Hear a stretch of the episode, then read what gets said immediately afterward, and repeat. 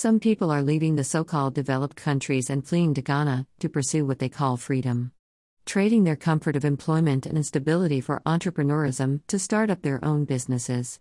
While some people are promoting Ghana through YouTube vlogs, others are hugely discouraged because of factors such as bad road conditions, bribery, poor leadership, and badly run Ghanaian embassies, to name a few.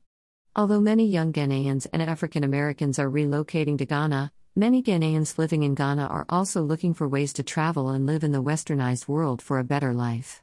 Is Ghana the place for you? Well, it depends on whether you're an entrepreneur or not, this is the means of survival.